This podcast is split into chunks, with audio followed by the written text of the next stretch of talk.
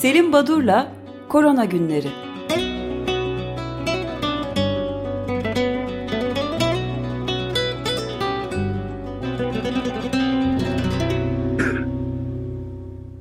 Günaydın Selim Badur, merhabalar. Günaydın, günaydın. Günaydın. Robi günaydın, herkese iyi haftalar. Efendim önce e, bu Covid ile ilgili ve pandemiyle ilgili e, bilgi, e, haberleri aktarmadan önce şu an dünyada bulaşıcı hastalıklar, enfeksiyon hastalıkları konusunda olup bitenleri böyle 2-3 dakikada bir e, gözden geçirelim isterseniz. Bu bilgileri ben e, sadece Dünya Sağlık Örgütü'nün işte 15 günde bir yaptığımız programlar boyunca e, işte iki hafta boyunca izlediğim e, sitesinden alıyorum. Nelere dikkat çekti Dünya Sağlık Örgütü? Şimdi Güney Amerika ülkelerinde chikungunya virüsünün yol açtığı bir e, viral enfeksiyon var.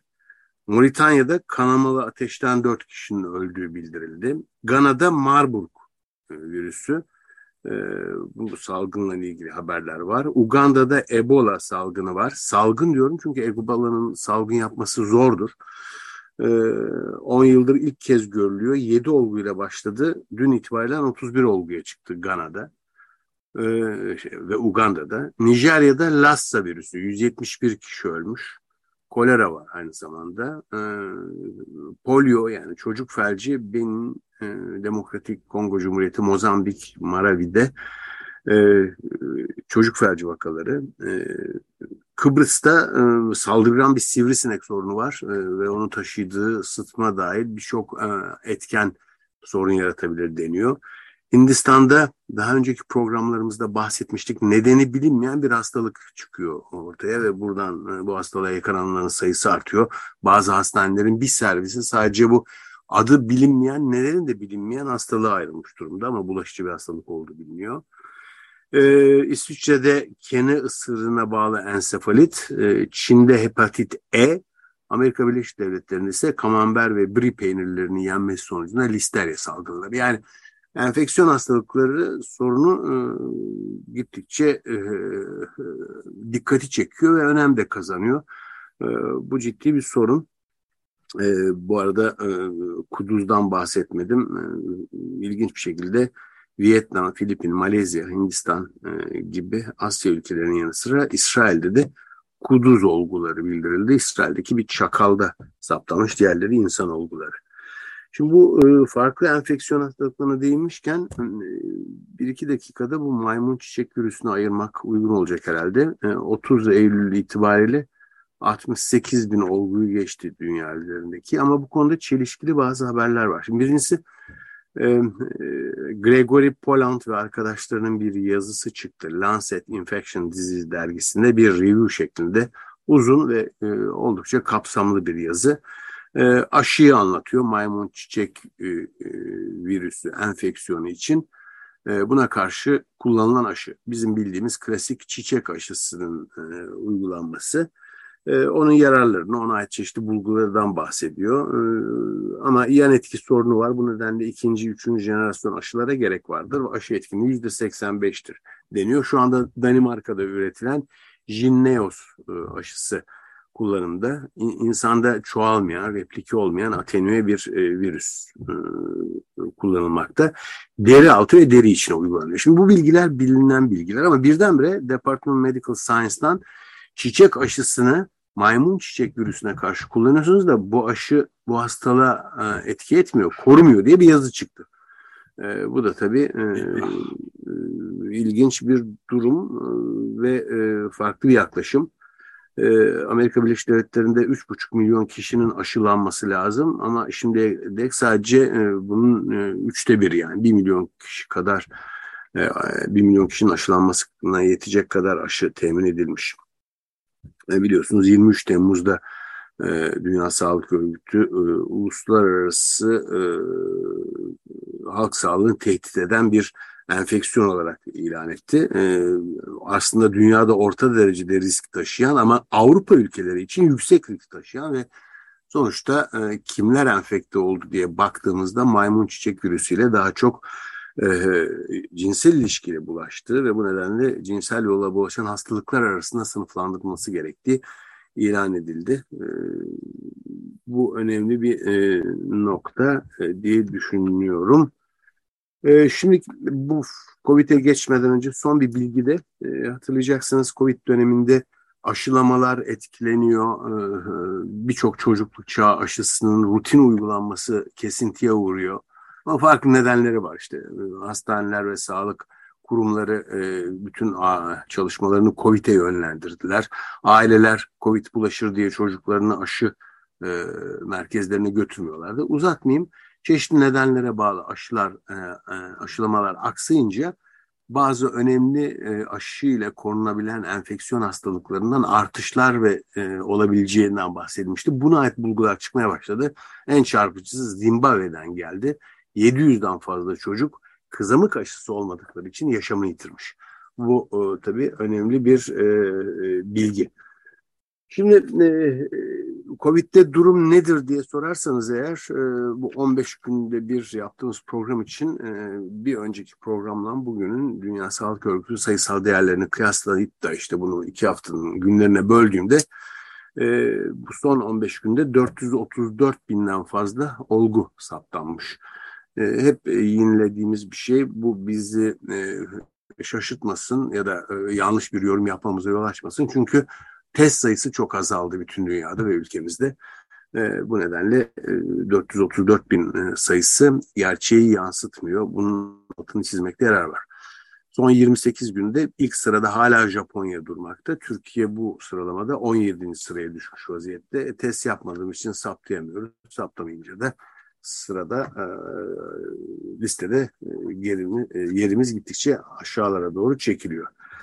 Şimdi ilginç olan e, iki önemli haber var. Her şey işte yavaş yavaş sönüyor, bitiyor. Önlemler e, kaldırıldı, e, azaltıldı demeyeceğim. Gerçekten kaldırıldı. Hem ülkede hem dünyanın farklı bölgelerinde. Ama hafta sonu İngiltere'den ilginç bir haber geldi ve İngiltere'de Covid nedeniyle hastaneye yatışlarda yüzde 48'lik bir artış olduğu bildirildi. E, bu çok önemli bir e, artış. ve Yarıya yakın yani yüzde evet. yakın çok acayip. 2022 yılında da e, en yüksek e, noktaya e, erişmiş durumda. E, Covid yataklarının ya da Covid hastalarına ayrılan yatak sayısı e, doluluğu %37'ye varmış. Bu önemli bir nokta. Buna ait işte İngiltere'nin farklı bölgelerinde ne oluyor? Raporlar var. E, yayınlandığı yerde British Medical Journal'da yayınlandı. E, dün yayınlanan bir bilgi. E, bu da önemli.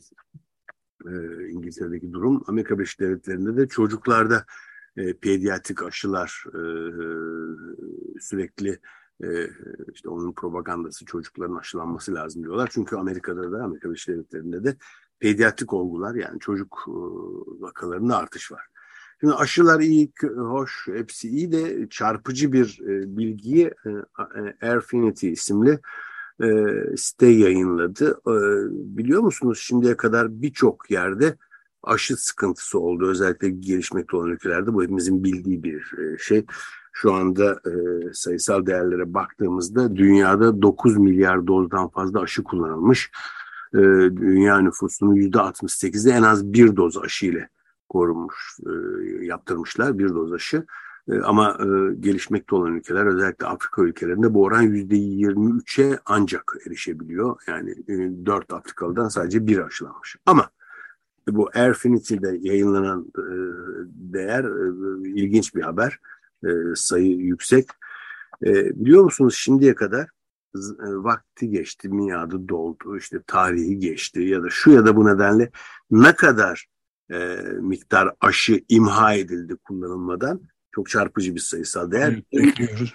Ne 1. kadar? 1 milyar doz. 1.1 evet. milyar doz aşı e, uygun bir şekilde kullanılamayacak diye e, imha edildi. İşte tarihi geçti ya da e, farklı nedenlerle. Şimdi bu çok büyük bir e, sayısal değer. O zaman bir önce bu aşılar nasıl saklanmalı, aşılar nasıl kullanılmalı, e, nasıl uygulanmalının eğitimi belki de verilmeli. Çünkü e, sonuçta 9 milyar aşı kullanılmış, e, 1 milyar da atılmış. E, çok çarpıcı e, bir sayısal değer. O dünya çapında bir skandal da diyebiliriz. Tabii, tabii, tabii. Yani e, kötü bir durum. E, hani bir takım başarılar elde edildi, bir takım bilimsel e, önemli adımlar at, atıldı bu pandemi sürecinde ama birçok yerde de e, e, önemli aksaklıklar, önemli eksiklikler ortaya çıktı. Nitekim e, Lancet dergisi, bu da ilginç bir e, tartışma e, diye e, e, tanımlamak mümkün. Lancet dergisinin COVID-19 komisyonu uzun bir rapor yazıldı, e, yayınladı. E, diyor, diyorlar ki e, bu COVID-19 pandemisinden e, ilerideki salgınlarda yararlanmak üzere çıkartılacak dersler diye bir rapor yayınladılar. Ancak bu raporda Dünya Sağlık Örgütü de kısmen suçlanıyor. Bunun üzerine Dünya Sağlık Örgütü Lancet COVID-19 komisyonuna e, cevap verecek bir rapor yayınladı. E, böyle farklı kurumlar arası e, atışmalar, e, topu çevirmelerde e, olmakta. Bu da Dünya Sağlık Örgütü'nün sitesinde var. Şeyi sormak istedim e, araya girerek e, Dünya Sağlık Örgütü'nün e, hatası ya da daha etkili daha etkili olabilirdiniz. Daha yaptırım gücünüz olmalıydı. Ülkeleri daha iyi uyarmalıydınız. Evet. E, çünkü Lancet'in e, raporuna baktığımız zaman neler var orada? Çok kısaca bahsedeyim. E, işte hükümetler e, özellikle şeffaflık konusunda e, işi iyi yönetemediler e, eleştirisi var. E, özellikle e, yanlış bilginin yayılımı ile ilgili e, yapılan e, olumsuz yaratılan olumsuz haberlere karşı etkili olamadılar. E, Birçok e, ülkede de e, kurumlar arası işbirliği yetersizdi diyor ve bunların arasında da Dünya Sağlık Örgütü'nü e, ikide bir e, karalamak denildiği suçlayıcı cümleler koymuşlar. Dünya Sağlık Örgütü kendisini koruyor. Şimdi bu haberler deyince e, bir süre önce yayınlanmıştı ama tekrar gündeme geldi. 28 Eylül tarihinde. E, Daily Septic diye bir e, haber sitesi. Burada Lancet'te çıkan bir yazı Carmen Piernas. Ağustos 2022'de çıkmış. E, İngiltere'deki Oxford Üniversitesi'nin çalışmasını alıp öyle bir tarif ederek yayınladılar ki e, bu e, çalışmada Carmen Piernas'ın çalışmasında ve ekibinin e, aşılanmak enfeksiyon riskini yüzde 44 arttırıyor dedi. Ee, şimdi şu anda baktığınız zaman Lancet bir yazıyı e, işte Ağustos'ta yayınlamış. Şimdi baktığınızda e, açamıyorsunuz yazıyı. Yani geri çekmişler yazıyı. iyi de insanların kafasını karıştırıp aşı karşıtlarının eline bir koz olarak veriliyor bu tür haberler. Bunu niye o zaman yayınladınız? Bu da Lancet'e bir eleştiri olabilir tabii. Ee, uzaktan e, ta ötelerden George Orwell göndermiş olabilir mi? Bu? Evet, evet. yani çok fazla kulakları çınlatıldı bu süreçte herhalde kendisine. Ee, aynı ekip bu Carmen Piernas ekibi de Şubat ayında da bu e, alınan kısıtlamalar, kısıtlama kararları yani fiziksel mesafe, maske gibi bunların aslında e, ne kadar zararlı olduğunu anlatmış.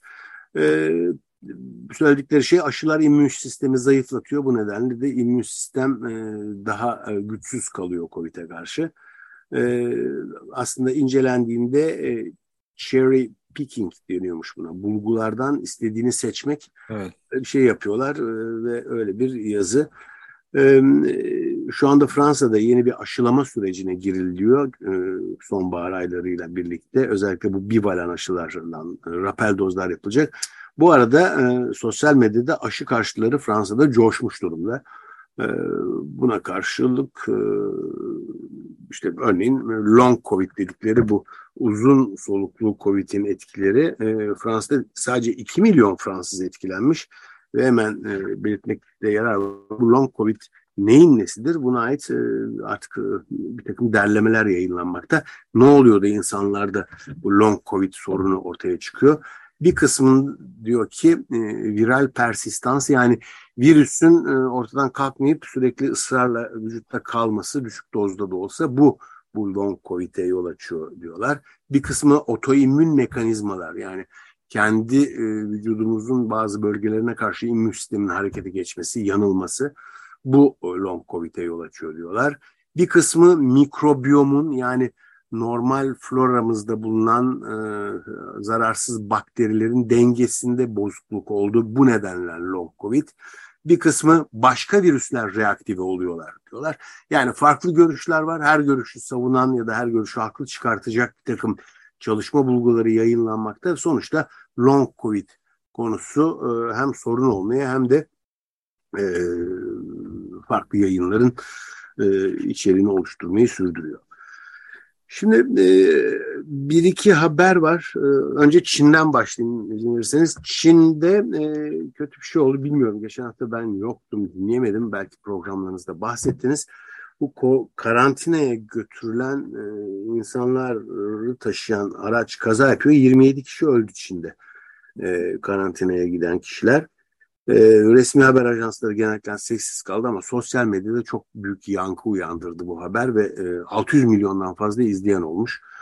E, bunlar sağlıklı kişiler. Yani bulundukları bölgede COVID olgusu çıkınca e, temaslı e, düşüncesiyle bunları başka bir yere e, karantinaya almak için götürüyorlar. Şimdi farklı eleştiriler var. Biraz ayrıntı ama e, sabaha karşı iki buçukta olmuş kaza. Pardon ama bu bölgede e, aslında 2 ile 5 arasında otobüslere kapalıymış trafik. Yani olmaması gereken bir saatte e, otobüs gidiyor. Şoför, maske falan hepsi tam ekibi halde ama e, bu alınan önlemler örneğin e, otobüste camları açmak yasak, otobüsün durması yasak, havalandırma yasak. E, bütün bu sert önlemlerle e, bir takım insanları, sağlıklı bireyleri temas etmişlerdir e, diye düşüncesiyle karantinada kalacakları bölgeye ya da işte merkeze götürüyorlarmış. E, bu tip götürülen insanların, e, bu grup insanın geçirdiği bir kaza. Peki neden insanlar bir bölgeden diğerine karantinaya götürülüyorlar? Nerede çıkmış bu? Yunyan bölgesinde. Ve bu bölgede 2020'den beri sadece iki kişi Covid'den hayatını yitirmiş. Yani bu çok sıkı önlemler e, Batı demokrasisinin e, ne ters düşecek e, hareketler gibi görünüyor ve bu tür eleştiriler de var ama baktığınız zaman sonuç olarak da işte bir yerde yüz binler ölüyor, bir yerde iki kişi ölüyor. Bunu unutmamak lazım. Bu arada 18 milyon kişilik bir kent olan Shenzhen bu hafta sonu kapanma karşıtı bir takım eylemler yani sosyal medyada özellikle e, karantina süresinin çok uzun olduğu ve çok az olgu varken bizim e, kentimizi niye kapanmaya itiyorsunuz? Yani aynı bina içinde gezinmek bile yasak. E, sert önlemler var. Çünkü Komünist Partisi'nin kongresi yaklaşıyor. O kongreye girerken e, hani olgu sayımız çok az, büyük başarı elde ettik demek için herhalde. Ee, aslında Covid konusunda hükümetlerin e, yaklaşımlarını biz eleştiriyoruz bazı ülkelerin ama e, toplum öyle düşünmüyor. Bunun en iyi örneğini biraz önce bahsettiğiniz Brezilya'da Bolsonaro'nun aldığı yüksek oy oranı bana kalırsa. Yani adamın e, Trump gibi Covid konusunda söyledikleri oldukça tuhaf ve e, bilim dışı e, işleriydi. Ve onun döneminde Bolsonaro'nun bu bit, bitmek üzere olan döneminde e, Covid'den e, ölen vakalara vakalara vaka sayısı da Covid'den ölen sayısı da rekorlar kırarak müthiş şey oldu yani. Skandal. Ya, Tabii şimdi ben Brezilya politikasına gireyim de bitmek üzere dediğiniz dönem kendisinin iyi de yüzde 45 oyu nasıl açıklıyorsunuz? Ama bunun sonu başka bir başka zaman konuşalım. Şimdi JAMA dergisinde e, Amerikan e, Tıp Birliği yüzde 45 oy için uzun Covid diyebilir miyiz? Belki de böyle bir etkisi vardır. Çok çok katılıyorum. doğru, doğru. E, JAMA dergisinde bir yayın yapıldı. E, geçtiğimiz 40 kış gerçekleşen bir cerrahi kongresinde hem online katılanlar hem e, orada e, aktif olarak yüz yüze toplantıya katılanlar arasında geçen süre sonunda COVID'e yakalanma oranı incelenmiş. E, 135 kişi kongre salonlarında aşı olduklarını ispat etmek zorunluluğu ile katılmışlar. 546 kişi de sanal ortamda e, e, katılmışlar internet kanalıyla. E, daha sonra e, kongre salonunda katılan 10 kişi sanal olarak katılanlar da arasında da 2 kişi de COVID tespit edilmiş. E, sonuçta bu farklılık istatistiksel olarak anlamlı değil. O zaman COVID'e karşı e, aşı olmuş kişiler arasında kongrelerin güvenli bir şekilde yüz yüze gerçekleşeceği e, bunun mümkün olduğunu e, savunan e, bir yazı çıktı JAMA'da. Ee, yine JAMA dergisinde farklı varyantların işte alfa, beta, delta, omikron gibi her birinin e, e, enkübasyon süreleri yani hastalığı aldıktan sonra, virüsü aldıktan sonra ne kadar süre sonra hastalık belirtileri çıkardıkları, virüsün ne kadar süreyle yaydıkları gibi farklı klinik özelliklerini kıyaslayan bir yayın çıktı. Ee, yine JAMA e, yayını Los Angeles'tan geliyor Amerika Birleşik Devletleri'nden. E, Omikron e, dalgası sırasında e, hastaların ki bunlar e, kan testlerinde e, seropozitif oldukları yani virüsle temas ettikleri gösteren kişiler yüzde 56'sı hastalığa yakalandıklarının farkında bile değillermiş. Bu da e, ilginç bir şey yani e, belirtisiz bir şekilde seyrediyor ve etrafa bulaştırıyor. Bir yandan da saate bakıyorum çünkü son 3 dakikada ilginç bir e, rapor var ona değinmek istiyorum. E, aşılar konusunda e, acaba hangi antikor düzeyi bizi koruyor? Antikorlar ölçülmeli mi tartışması sürüyor ama çıkan bir makale bu makalede T hücrelerinin antikor yanıtı olmasa da bizi koruyabildiği e, savunan bir yazı çıktı. PNAS diye kısaltılan e, PNAS o dergide e, Kingstad ve arkadaşlarının çalışması ilginç bir çalışma, e, önemli bir çalışma. O zaman T hücre, T lenfositi yanıtını uyaracak aşılar da e, çok etkili olacak. Çelişkili gibi görünen bir haber ya da tuhafa tuhaf kaçacak bir haber. Şimdi bir takım antiviraller üretiliyor farklı üreticiler tarafından. Atea, Adamis, AstraZeneca gibi çeşitli kuruluşların e, virüs ilaçları, antiviraller ürettikleri. Bunların içinde Amerika'da kullanılan ve bizde de ah keşke olsa denilen remdesivir vardı. Pardon bu remde, e, remdesivirin e, kullananlarda e, varyant oluştuğu e, saptandı. Şimdi ilacısız hastalığı iyileştirsin diye veriyorsunuz ama e, uzun süre e, bu ilaç kullanılınca ilacı kullananlarda yeni varyantlar ortaya çıkabilir denilen bir görüş var. Cell Reports Medicine'de yayınlandı. Andreas Heyer ve arkadaşlarının çalışması ilginç bir çalışma. Eğer devamı gelirse ve başka çalışmalarla da bu bulgu doğrulanırsa eğer bu e, önemli bir e, konu. Şimdi bitirirken bir de, bir de Japonya'dan haber vereyim. Japon yetkililer bu Covid aşısı konusunda kendilerinin herhangi bir şey bulamadığını, üretemediğini yani bilimsel olarak Fransızlar gibi biraz geri kaldıklarını e, düşünüyorlar. Bundan herhalde üzüldüler ki e, bu tip aşı çalışmaları için 2 milyar dolarlık et, ek bir bütçe ayırdılar e, e, Japonya'da. Bu önemli bir e, bilgi. E, evde e, bir kişide Covid varsa ne yapmalıyım? Bu e, tür yazılar çıkıyor. E, buna ait alınması gereken önlemler e, e, sıralanırken e, evde herhangi birisinde Covid varsa eğer e, genel anlamda e, size bulaşma olasılığı da yüzde 47'ymiş. E, neler yapılmalı bu anlatılıyor. Şimdi son olarak değinmek istediğim bir ilginç yazı var. Pardon özür dilerim. E, bu yazı e, Caroline Chen isimli bir e, serbest çalışan bir gazeteci tarafından yazıldı. Uzunca bir yazı. Ama yazı şunu söylüyor. Çok çarpıcı üzerinde herhalde önümüzdeki günlerde konuşacağız. Yazıda e, önce iki tane ilaçtan bahsediliyor. Birisi Parkinson, diğeri de GUT ilacı. GUT hastalığına karşı kullanılan ilaç. İkisi de FDA tarafından onay verilmiş. Ama daha sonrasında bu ilaçların ya etkisiz ya da çok fazla yan etkilere sahip olduğu saptanmış. Buradan hareket ederek diyor ki e, Caroline Chen e, ilaç firmaları FDA'in e, aşı onay sürecindeki e, masrafların yüzde yetmiş beşini ilaç şirketleri karşılıyormuş. Şimdi bunu niye söyledim? Bu konu aslında üzerinde durulması gereken ve e, belki de önümüzdeki programda biraz daha ayrıntılı konuşma, konuşmamızı e, gerektirecek kadar önemli bir konu.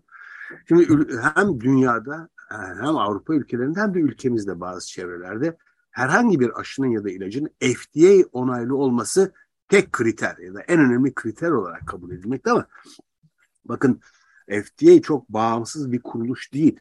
FDA'nin bütçesinin ya da belirli harcamalarının %75'ini ilaç firmaları karşılıyormuş. Şimdi bu ilaç firmalarının e, böyle e, finansör oldukları bir e, konuda e, ne kadar objektif kalabiliyor ya da kalabiliyor mu? Bu da bir tartışmalı. Bunun kesinlikle yasak olması gerekir tabii. E, ama bu eskiden de e, böyle bir rapor vardı. E, binalarının işte e, dörtte üçünün kirasını e, ilaç şirketleri ödüyor filan e, FDA binaları. Yani e, işler karışık. E, Tam bir çıkar çatışması. Aynen, aynen, Yani evet. evet. E, Amerika'da polis departmanları için de aynı şey denir ya oralara da sponsor gibi şirketler falan da Evet. destek veriyor diye. Evet. Neyse. İşte durum budur. Yani bu önümüzdeki programda herhalde e, bu Covid döneminde olup bitenleri farklı kurumların yaptıklarını, yapamadıklarını, e, e, iyi ve kötü yaptıklarını tartışıp şöyle iki yılı bir değerlendirme olanağı bulacağız diye düşünüyorum. Evet, belki bu son verdiğiniz haberi de uzaklardan gene Arthur Miller yollamıştır. Cadı Kazanı eserinden mülhem olarak. Evet. Peki. Peki çok Bu teşekkür kadar. Ben teşekkür ederim efendim. Görüşmek üzere. I won't take.